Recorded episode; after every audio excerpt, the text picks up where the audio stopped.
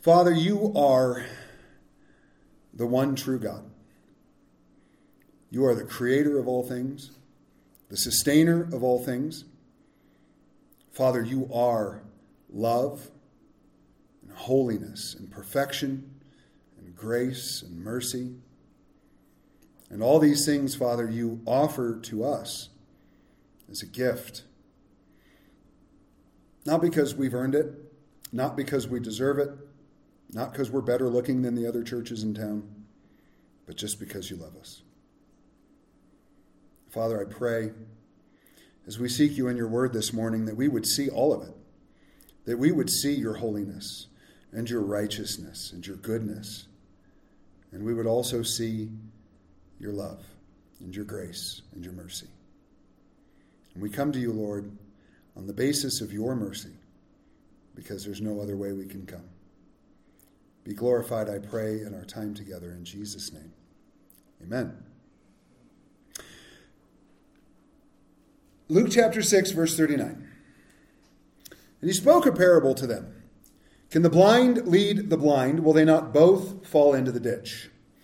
The disciple is not above his teacher, but everyone who is perfectly trained will be like his teacher. And why do you look at the speck in your brother's eye, but do not perceive the plank? I like the translations that say log, personally. Um, but you do not see the plank that is in your brother's eye.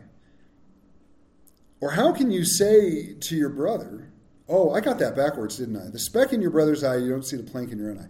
Or how can you say to your brother, Brother, let me remove the speck that is in your eye, when you yourself do not see the plank that is in your own eye? Hypocrite! First remove the plank from your own eye, and then you will clearly see to remove the speck that is in your brother's eye. For a good tree does not bear bad fruit, nor does a bad tree bear good fruit.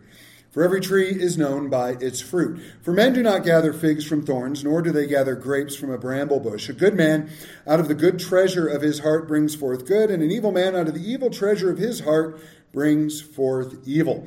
For out of the abundance of the heart, the mouth speaks. Was actually reading uh, last night, I was in Mark chapter 7 uh, in my evening Bible time. Was it Mark 7? I'm going to go with that. Um, you can look it up and tell me if I'm wrong. It may have been Mark 6. But, uh, and Jesus was talking about uh, the Pharisees were all upset. And you remember this scene um, where the Pharisees get all upset at Jesus and say, Why do your disciples eat with unwashed hands? Right? And it wasn't that they weren't washing their hands. My wife said I was right. It's Mark Shevin. Shevin? Mark Shevin. Um, why do you, right? They had this special traditional way of washing their hands that was just way over the top. And Jesus looked at them and said, It's not what goes into a man that defiles, it's what comes out. And so later on, his disciples said, You know, Lord, explain this to us. And he looks at them and he goes, Do you still not understand? Um, he goes, what, what goes into you goes into your stomach and is eliminated. Right? How can that defile you? But it's what comes out of your heart. And then there's a list of sins that he has there um, drunkenness, sexual immorality, and a bunch of other stuff. And that is what this says too. It's out of the abundance of the heart that your mouth speaks. What is inside will find its way out. Last week, we began this message by looking at the blind leading the blind, becoming like our master, the whole speck and log eye conundrum and however, we did not get to the topic of fruitfulness in our lives and how fruit is the evidence in our lives that we are following Jesus. So we're going to have a quick recap of last week and then we're going to finish the message. So we'll jump in. Number one is a recap of verses 39 through 41. So in the three verses we studied last week, we focused on the following. First, we talked about the blind leading the blind. And Jesus compared this to the hypocrisy of the Pharisees in Matthew 15, verses 13 and 14. And we looked at how blindness, particularly blindness to the truth of the gospel, is the devil's goal from 2 Corinthians 4 4. That's his desire. He wants us to be blind. He wants us to be blind to the truth of the gospel, to the truth of God's word in general. He wants us to be blind to his activity in the world. He wants us to be blind. But this is why we test all things, so that we are not blinded and we do not follow those who are blind guides. And we get that from 1 Thessalonians 5:21 and 1 John 4, 1 through 3. Next, we discussed how a disciple slash apprentice will be like their teacher slash master as they become perfectly trained or grow in maturity. We are transformed and conformed into the image of our Savior by the work of His Spirit and Word in our lives. Romans 8:29 and 2 Corinthians 3:18 tell us about that. The result of this is that as we grow in maturity in our relationship with Jesus, we will live like He did, loving others, being merciful towards others, committed to sharing and living the truth, and so forth. We will also experience what He experienced. That includes persecution and hatred from the world around us. We will not do this alone, as He will always be with us, giving us His all sufficient grace. And some great verses to help remind you of that John 15, 18 to 21, John 16, 33, Romans 8, 31 through 39, and 2 Corinthians 12, 7 through 10. All of that should be in your notes, I hope. Finally, we talked about hypocrisy. Hypocrites, being an actor under an assumed role or playing a part, putting forth anything that is inconsistent with who we are in Christ is hypocrisy. This led to the idea of integrated wholeness from 1 Thessalonians 5 23 through 24, and how God wants to accomplish integrated wholeness in each of us through what we called the honest mirror. We look into the honest mirror by looking into the Word, James 1 22 through 25, through spirit directed self reflection, Psalm 139 23 through 24, and the mirror of other people who we love and trust and who we know love us and that comes from James 5:16 and then verses 19 through 20. We closed off with a discussion about the Johari window, which we're not going to get into here. Now, this is a very brief synopsis of what we talked about last week. If you missed last week, I would highly encourage you uh, go on our website or go on our Facebook page and have a listen to part one of this message because we got into all of that in much greater detail. That leads us back to verse 43 of Luke chapter 6. For a good tree does not bear bad fruit, nor does a bad tree bear good fruit. For every tree is known by its fruit. For men do not gather figs from thorns, nor do they gather grapes from a bramble bush. A good man out of the good treasure of his heart brings forth good and an evil man out of the evil treasure of his heart brings forth evil. For out of the abundance of the heart the mouth speaks. In Matthew 7:16, Jesus told us that we and others will be known by our fruit. Fruit is the evidence in our lives of who we really are. Remember, what's on the inside is what will come out. You don't gather figs from thorns.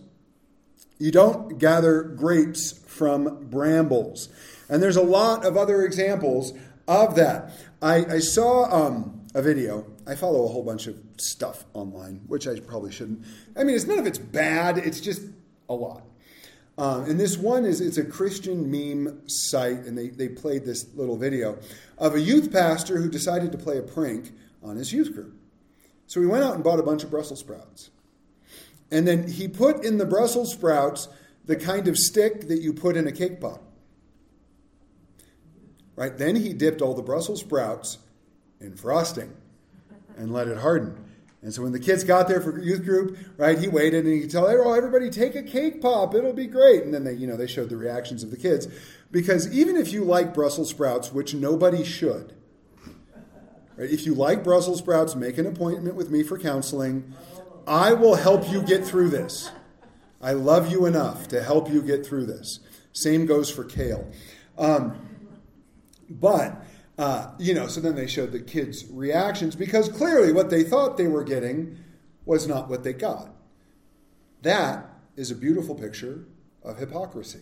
That's a beautiful picture of what's on the inside will come out, right? Because even though it looked good on the outside, and if I was there, once I discovered what was going on, I would have just eaten all the frosting around it, because that's the kind of person I am.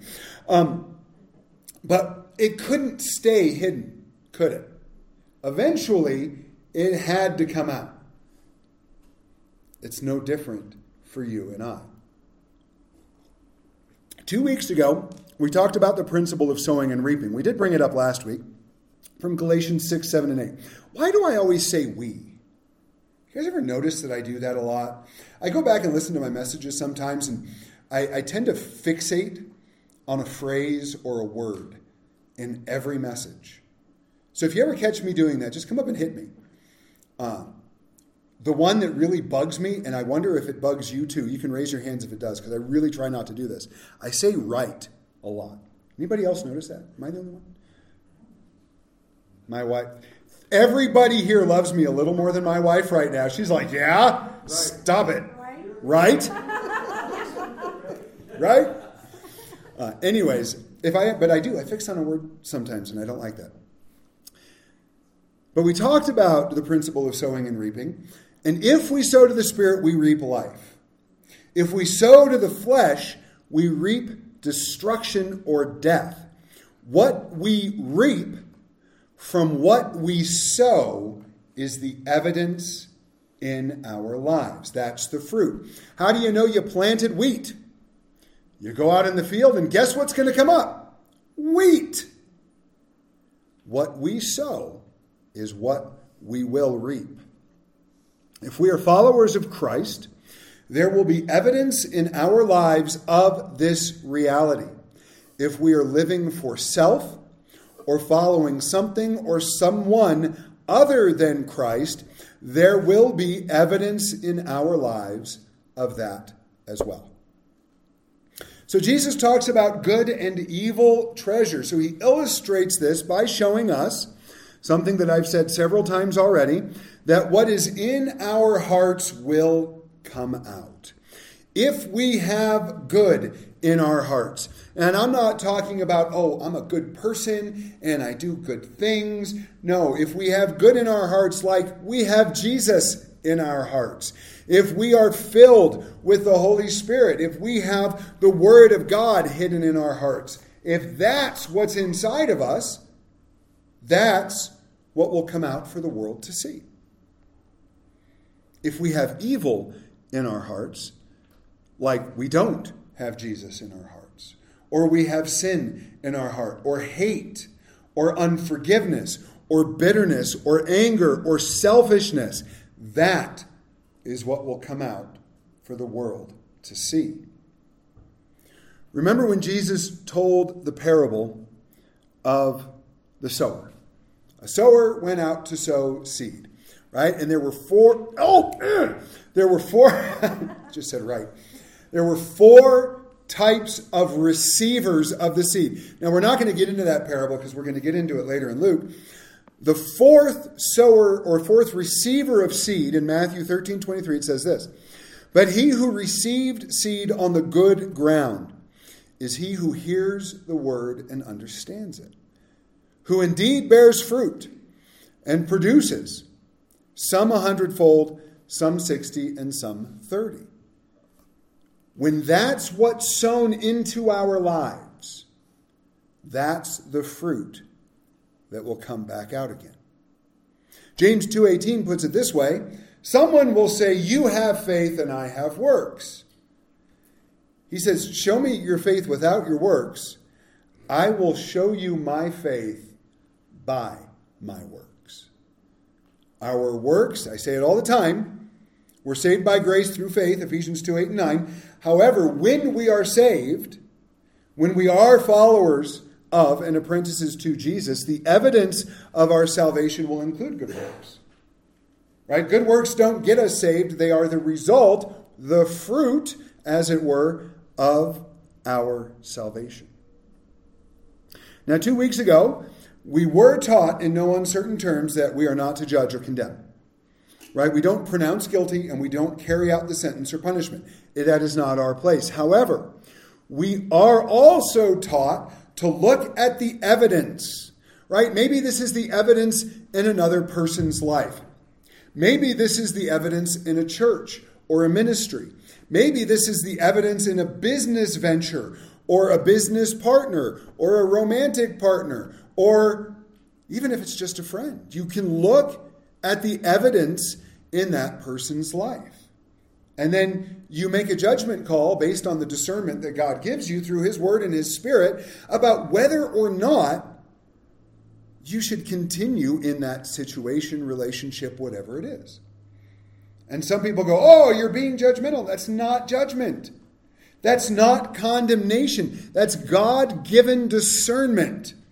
It allows us to make sure we are not blinded and that we are not following the blind. It allows us to make sure, uh, I believe it was in 1 Corinthians somewhere, that bad company corrupts good character.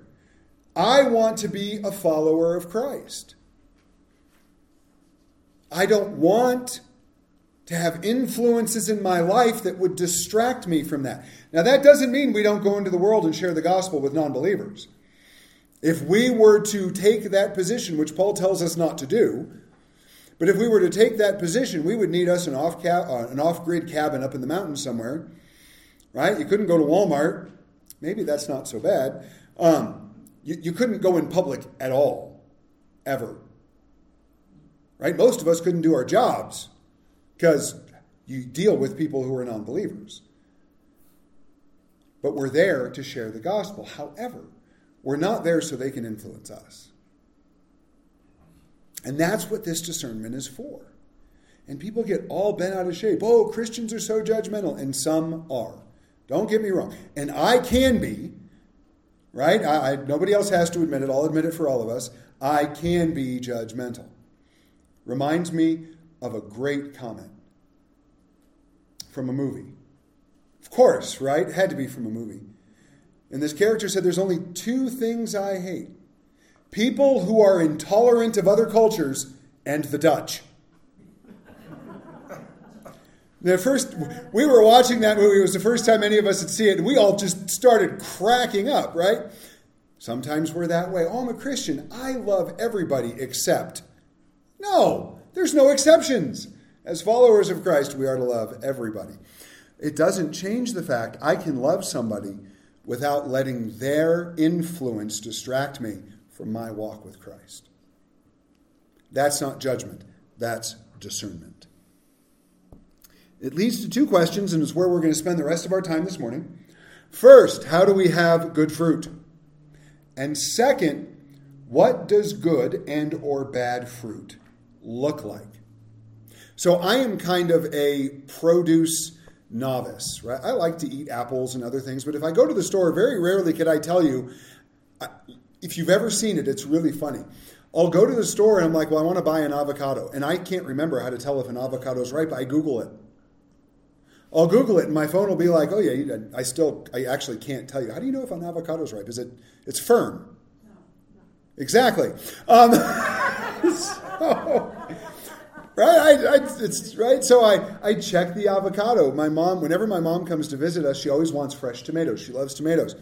I don't know how to tell you if a tomato's ripe. So we'll go to the store. I'm like, is that? I don't know. And and so I'll Google it. How do you know if a tomato's good? Maybe I'll just call one of you, and you can tell me, because um, I don't know. So we have to know what good fruit is, but we also have to know where it comes from, and that's where we're going to start.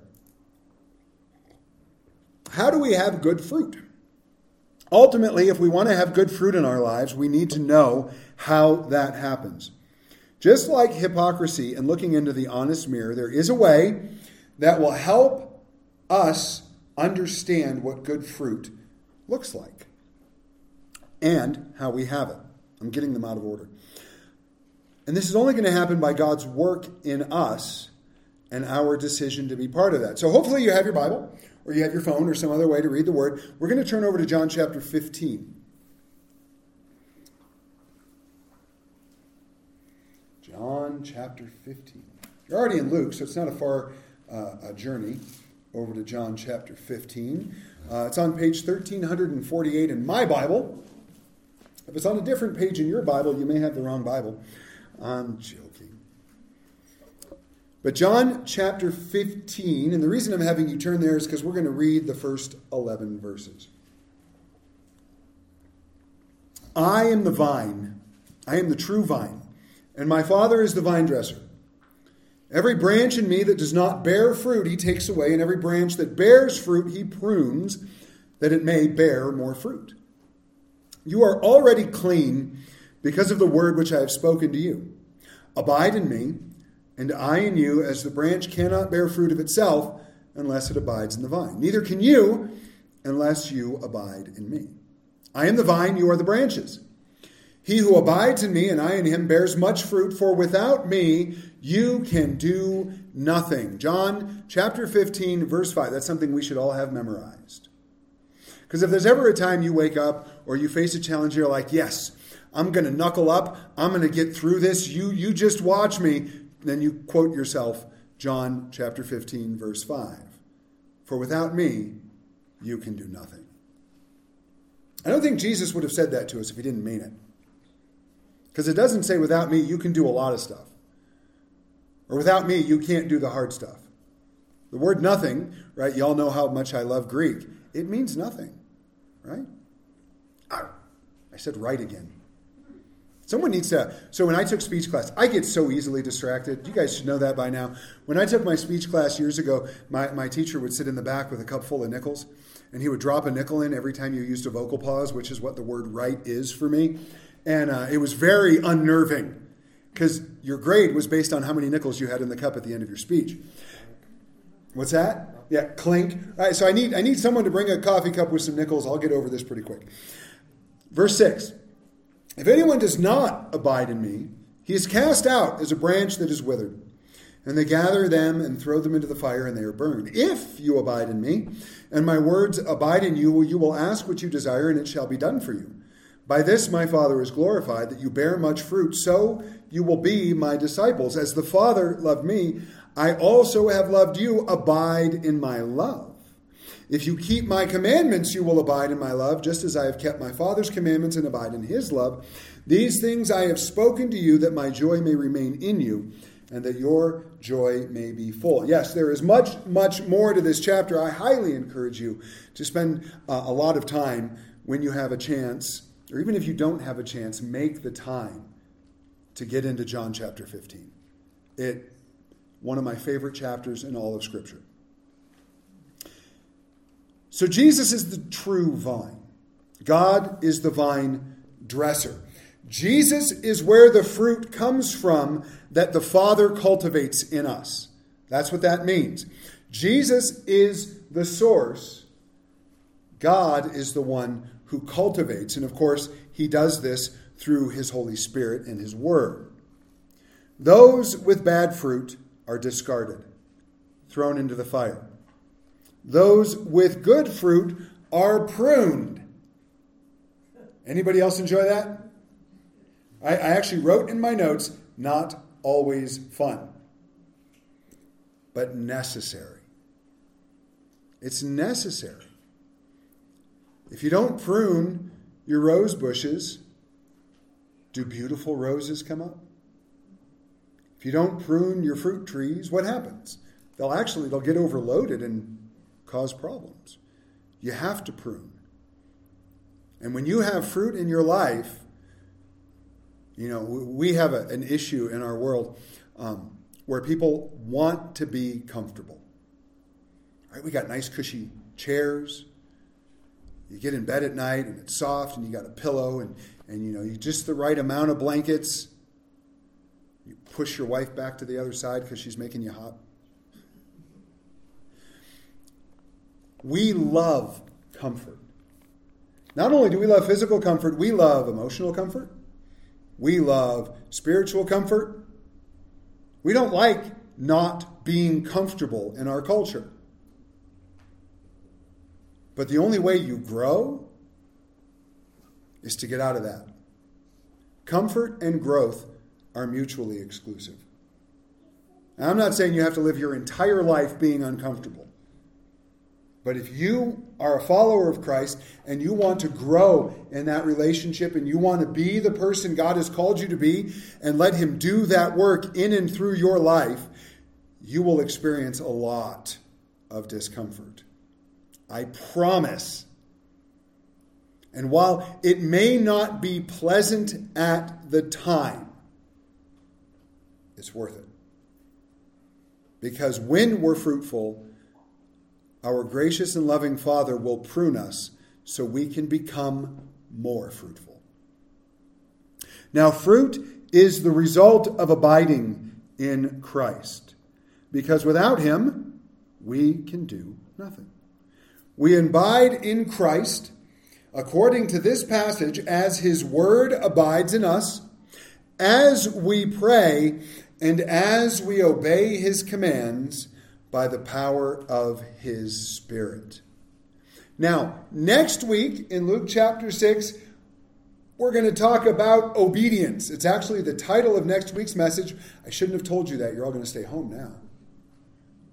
You should be here. I think it'll be important and good for all of us. But next week we're going to talk about obedience. So I don't want to dwell on that now, but according to this passage in first, first uh, in John 15, Abiding in Christ comes from His Word abiding in us, prayer, and obedience. Now, that is word directed, spirit led, and empowered obedience. We don't do any of this because we can do nothing apart from Him. But it doesn't change that that's how we abide in Christ. Two things we need to notice. First, we do not produce fruit we bear fruit. And those are two very different things. God, through Christ, through His Spirit, and through His Word, produces the fruit. We only bear the fruit. Just like a tree, right? The branch does not produce the fruit. If you cut the branch off from the tree, it will die. And the fruit on it will either, if it's already started to bud, won't continue, or if it's close to being ready, it will die. Because without the connection, really, to the root, there's nothing there. So the tree, Jesus is the true vine. God is the cultivator of that. That is how fruit is produced. We are the branches, we bear the fruit that He produces in our lives. So that's the first thing we have to remember. We, didn't, we just can't do it on our own. Second, we must abide in Him. The word abide is meno, M E N O, and it means to stay in a given place, to stay in a specific state, to stay in relation to or expectancy, to continue, dwell, endure, be present, remain, stand, and tarry. It means to abide. Abiding in Christ is to have every aspect of our lives in Him. This goes back to the integrated wholeness we were talking about last week.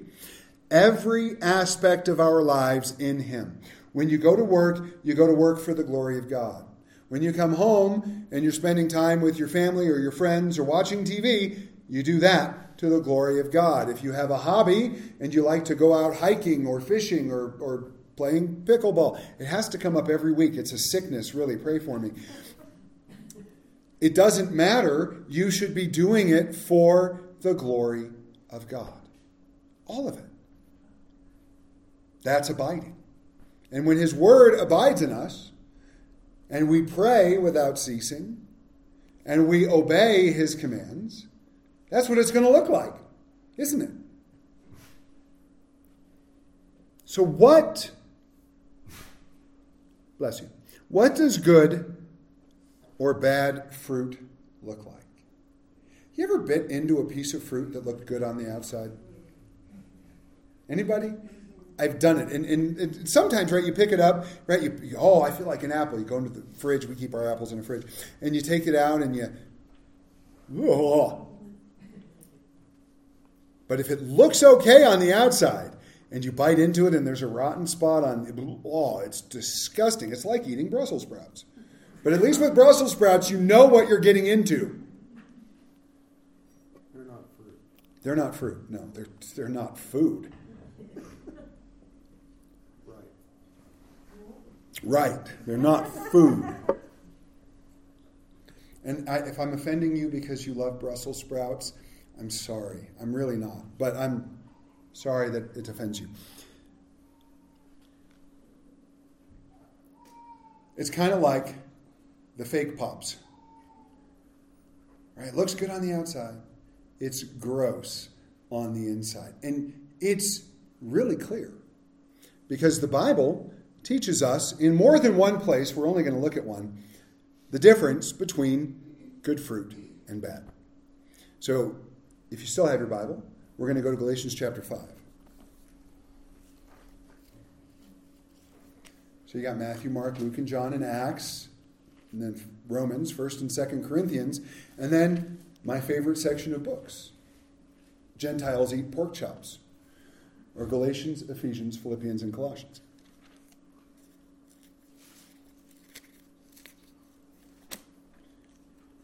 Almost there. Getting closer. There it is. Galatians chapter 5, verse 16. I say then, walk in the Spirit, and you shall not fulfill the lust of the flesh. For the flesh lusts against the Spirit, and the Spirit against the flesh, and these are contrary to one another, so that you do not do the things that you wish. But if you are led by the Spirit, you are not under the law. Now the works of the flesh are evident, which are adultery, fornication, uncleanness, lewdness, idolatry, sorcery, hatred, contentions, jealousies outbursts of wrath, selfish ambitions, dissensions, heresies, envy, murder, drunkenness, revelries, and the like. Of which I tell you beforehand, just as I also told you in time past, that those who practice such things will not inherit the kingdom of God. But the fruit of the Spirit is love, joy, peace, long suffering, kindness, goodness, faithfulness, gentleness, self control, and against such there is no law. And those who are Christ's have crucified the flesh with its passions and desires. If we live in the Spirit, let us also walk in the Spirit. Let us not become conceited, provoking one another, and envying one another. So if we walk in the Spirit, which is just another way of saying if we abide in Christ, then we will not fulfill the lusts of the flesh. Now, we're not going to spend a long time there because I think we've already addressed that. But one thing I do want you to notice is this battle that rages on. Now, we certainly have an enemy. We are constantly in a spiritual warfare, but something we don't always pay attention to is the fact that sometimes it's not the devil who made you do it. Sometimes it's not even an outside temptation. Sometimes it's just you, your flesh, your, right? James says that we give in to temptation when we are either drawn away by our own desires or enticed. Now, enticement comes from the outside, but sometimes we're just dumb and we go after something that we know we shouldn't. We put ourselves in a situation that we know we shouldn't. That's the battle between the flesh and the spirit.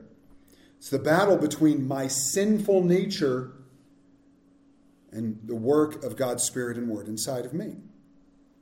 Now, I would love to say I always win that battle. Bless you. Or the Spirit of God always wins that battle in me. But sometimes I'm dumb. Sometimes I do things I shouldn't, say things I shouldn't, think things I shouldn't. We all do. If you don't, let me know. I would like to learn from you. But I'm pretty sure if you came up to me and told me, yeah, I don't sin, pretty sure that conversation's not going to go well for you. Because we all sin. And sometimes we do that and we find ourselves doing the things that we don't want to do. Paul goes into that in detail in Romans chapter 7. If you weren't with us when we went through the book of Romans, I would highly encourage you to go back and listen to that message from Romans 7. It will explain that a lot better than we have time for right now. But the fact of the matter is sometimes we will find ourselves doing things we don't want to do. Literally, I, have done this where I'm like, this is stupid, right? You like wake up in the middle of it and go, no, no, no, no, no, I'm not going to think this. I'm not going to say this. I'm not going to lose my temper this way or whatever it might be. So the works of the flesh are evident. That word evident is like the word fruit, right? It's seen. Adultery. A married person having sex with someone other than their spouse, or a single person having sex with a married person, or however you look at it, if you're married, you only get to have sex with one person, and that's your spouse. Period. Now, then you get to fornication, because we don't want to leave unmarried people out right? Any sexual activity outside of a marriage between one man and one woman. And that word literally includes any sexual activity outside of marriage. It's actually where we get our word pornography. It's porneia in the Greek. And it is lustful looks, it is lustful thoughts. All of it is sin. Jesus compared lust with adultery in the Sermon on the Mount. He said, You've heard that it is written that you shall not commit adultery. But I say to you, if you look at a woman with lust in her heart, you have already committed adultery with her in, her, in your heart. He makes the same comparison with murder and hatred. Oh, I've never murdered anybody. Have you ever hated anybody? Do you hate anybody right now? I have. I've hated people. I don't think I hate anybody right now. Please, if I do, forgive me. I don't think I hate anybody right now. If I thought long and hard about it, there's some people I'm not very fond of right now, but I don't think I hate anybody right now. But it doesn't change that there have been times where I have hated people. I have hated people to the point that I had murder in my heart. I was like, I really hope I don't see that person in a dark alley somewhere.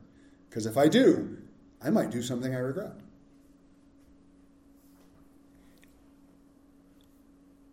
So, fornication, any sexual activity. Uncleanness, I like this one, moral impurity. Man, that is about the broadest term that you could apply to the works of the flesh. What is moral impurity? Well, it's doing anything that's immoral.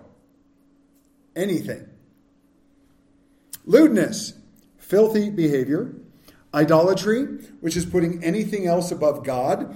Sorcery, I like this one, right? And when Harry Potter came out, all the Christians turned to this passage. See, see, see? The word in Greek is pharmakia. And what it means is the abuse of substances. It's the abuse of substances. Now, that may be, I'm not telling you if you're on a prescription medication, you shouldn't take it. I have several, I take them every day. Um, but it's the abuse of that substance, whether it's prescription or non prescription. The abuse of that substance. Hatred, we know what hatred is. Contentions, this is causing strife or division. You ever met those people? You ever been that person? Where you just go out and you want to cause, oh, you know, backbiting and gossiping and, oh, well, I really wish you wouldn't talk to so and so because they're this, that, and the other thing. Causing division. Jealousies.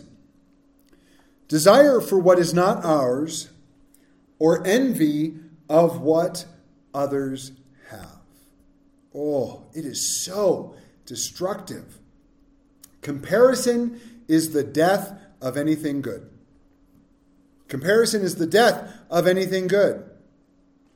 I promise you, I have a good marriage, I think. She's snickering over there. Um, but what if I started comparing our marriage to somebody else's? Now, there would be times where I could compare our marriage to somebody else's and go, yeah, we're better than them. right? But there may be other times when I compare our marriage to somebody else. Oh, well, theirs is better than ours.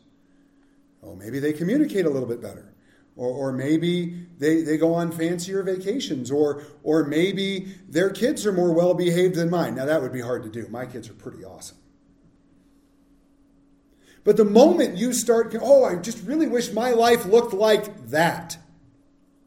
Oh, you're in so much trouble. And then what's going to happen is you're going to hate or despise or be angry about what you do have. outbursts of wrath, which is a demonstration of fierce anger. Selfish ambition, putting what I want above what God wants or what is best for others. Selfish ambition. Dissensions, which is division. Heresies, false teaching or a belief that is contrary to Scripture. Envy, this is like jealousy but having ill will toward the other person. So it's not just looking at somebody else and going, "Oh, I wish what they had, I had what they had. Oh, I wish my marriage looked like their marriage, or I wish my life was like theirs, or I wish my house was decorated the way their house is." No, it's going, "Oh, well, they've got a nicer house than me. I hope they die." I know that's a little bit of an extreme example used for comedic effect. But you see someone walking down the street. Okay, I never get jealous of how people dress. You guys know what I look like when I'm not at church. This is as nice as it gets. Um, so I never get jealous of people like that. But every now and then, uh, do you guys remember? This is a couple years ago when all the Ferraris came to town. Right? There were like 12 Ferraris parked on Main Street. And I'm walking by going, Actually, so this is what it looked like for me because I didn't, oh, I really wish I had a Ferrari. What it looks like for me is judgment. Oh, who would be stupid enough to spend that kind of money on a car like that? If I had that kind of money, I would never buy that car. Yes, I would. no doubt about it. Yes, I would. I would have a Ferrari and I would have a lot of speeding tickets to prove it. Um, but that's what it looks like. Now, I didn't wish for any of them to die. Um, but it can get to that point, can it? People get that way. Murder. Like we talked about, this includes hatred according to Jesus in Matthew 5, but it also includes killing somebody. Right? Don't do that.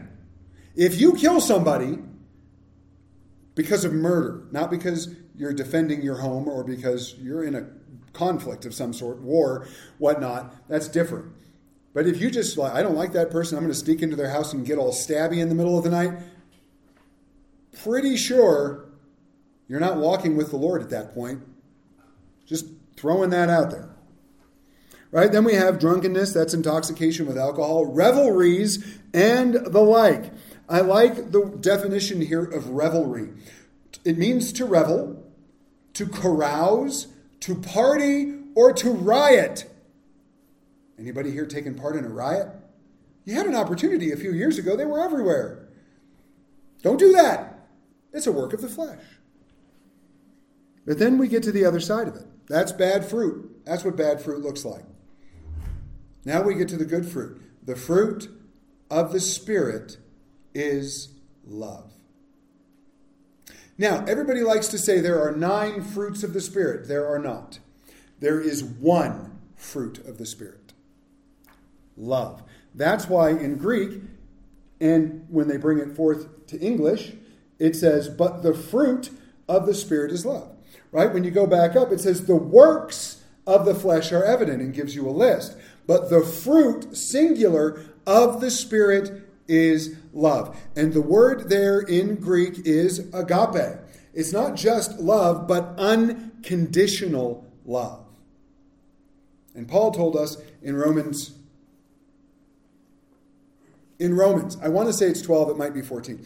But Paul told us in Roman, in Roman, in the book of Romans, that love is the fulfillment of the law. Love. Unconditional love. Now, how does unconditional love show up in our lives? Well, it shows up first as joy, calm delight, and gladness. Now, we live in a happiness culture oh, you know, we, our Constitution says that we have the right to pursue happiness. And we do have the right to pursue happiness, but happiness is temporary. Happiness is situational. What if you did buy that Ferrari? You'd be pretty happy until you saw somebody driving by in a Lamborghini. Happiness is temporary. I always use coffee as an example for this illustration. Coffee makes me happy. It really does. It probably shouldn't, but it really does. But a bad thing happens at the bottom of every cup of coffee. Eventually, it goes away. It's just like the cupcake.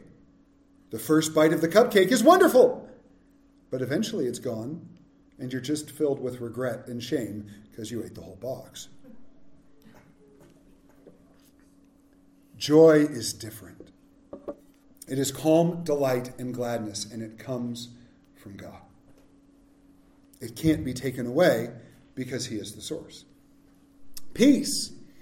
We sang that song, Peace Be Still. And I love the word in Greek because it's my wife's middle name and it's my wife's grandma's name and it's Hannah's middle name. In Greek, it's Irene. Now, in Greek, it would start with an E, E I R E N E, but peace means quietness, rest, and to be set at one again. So, the opposite of peace, anxiety and fear, it tears us apart. Peace, the peace that comes from God, puts us back together. Long suffering, which means patience, or fortitude, which is a fancy way of saying endurance. Kindness, what is useful and excellent toward others. What is useful and excellent towards others. Well, how can you show kindness to your neighbor? Can you do something that's useful for your neighbor? Can you do something that's excellent for your neighbor? Of course you can, even if you don't want to. Goodness, kind of like kindness, but this is what is virtuous and beneficial. Faithfulness, which does mean to rely on Christ for salvation, but it also means to live a life of fidelity or trustworthiness as a result. When, the, uh, when God is working in you, you do what you say you're going to do. And you don't do what you say you won't do. It's that simple. Sounds easy, doesn't it? We all know better. It's not really easy. Gentleness, mildness or humility, and then self control, temperance or mastery. See, self control is you can buy the cupcakes, but you only eat one at a time. Your mouth is only so big. Self control.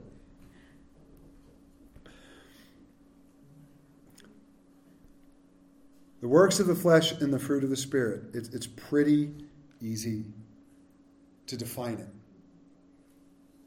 And what's coming out of our lives will be evident as we get to the conclusion. We do not want to be blind nor do we want to be led by the blind, because we have to conclude last week again. We do not want, or sorry, we do want to be more like our Savior and Master, and His Spirit will transform and conform us into His image, which will result in us having Spirit led lives like His. We do not want to be hypocrites. And so we seek God to remove the log from our, our eyes so that we can help our brothers and sisters with the speck in theirs. Now, all of this is the fruit or evidence in our lives that we are followers of Jesus. This evidence comes to fruition in our lives as we abide in Christ, which we do by having His Word abide in us, by prayer, and by obedience, which, as I mentioned before, we will look at more next week. So I'm going to close with a couple questions because I really like to do this to all of us for some reason. First and most important question Is there anybody here, anybody listening online, anybody who may hear this recording at a later time who has not come to know Christ as Savior so that He can do this work in your life? If that's the case, go to our website, newsonggunnison.net, leave a comment on Facebook, wherever it is you see this or hear this, get in touch with us we would love to introduce you to the one who died on the cross for your sins and rose from the grave so that you could be saved. Second, last week, it just died, didn't it?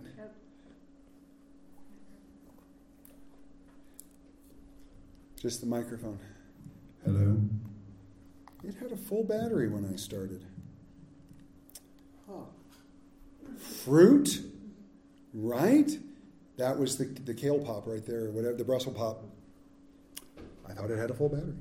Last week, I challenged everybody who was here to take a look into the honest mirror. To look into the Word, to ask the Spirit to give you some self reflection, or maybe ask somebody else if there's something that you need to work on. Now, I promise if you ask God to show you that, He will show you. If you go into the Word looking for it, it'll be there. And if you say, Yeah, I've been reading the Bible and I've been asking God to show me, and I just can't find anything wrong with me, come talk to me. I'll help you out with that. No, you're all perfect in my eyes. Oh, everybody but John. He looked at me. He just looked at me. It's your fault. If somebody else had looked at me, it would have been them. No, it wouldn't have. I still would have picked on John. Right? Because none of us are perfect. And sometimes we have blind spots to that. But we talked about that last week. Um, so I'm just asking, how did that go this week? Don't answer out loud. And if you didn't do it, well, do it this week. Or every day, week, month, year for the rest of your life, because we're always going to need to grow. Finally, and this, boy, oh, I hate this question. Just so you know, I hate this question, but God made me. Is there clearly identifiable fruit in your life? And what kind of fruit is it? Is that fruit hatred, envy, wrath, selfishness, division, anything like that? Is that what the world sees from you or I? Or is that fruit love? Characterized by joy, peace, patience, kindness, goodness, faithfulness, gentleness, and self control. Now, you know me. I, am not here to put you on some kind of guilt trip or make you feel shame or anything of the sort. That's not my place. And there will be times we will all fail. I try to walk with the Spirit every day. I try to obey the Word every day, and some days I fail. And I'm still loved, and I'm still forgiven. I may need to confess, I may need to apologize, but I'm still loved and I'm still forgiven. And so are you. It doesn't change that God wants us to look like His Son. And there will be evidence in our lives of that. And so if there's not, you might want to take some time to figure out why. It's good for you, and it's good for the people around you. So, with that being said, let's pray. Well, Father, I thank you, first and foremost, that of all the times I've done something stupid, that you still love and forgive me. And I pray, Lord, that there would never be a time that I would be so stupid as to do something stupid and not come back to you. I thank you for your grace and your forgiveness at work in our lives. And I thank you, Father, that you want to work in each and every one of our lives and help us by producing fruit in our lives that tells the world we belong to you. I pray, God, that you would just give us wisdom and guidance. Lord, if there's a blind spot in my life, help me to see it. Give somebody else wisdom and discernment to point it out if they need to. Because, Father, every day, all I want to do is bring you glory. If there's something in my life that's hindering that, I want it gone.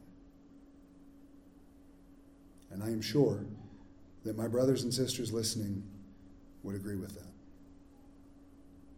And so, Father, I pray for your continued work in our lives, for your continued work in our church, and that as we continue to grow in you, we would be able to let our lights shine for the world to see, to bring you glory. In Jesus' name.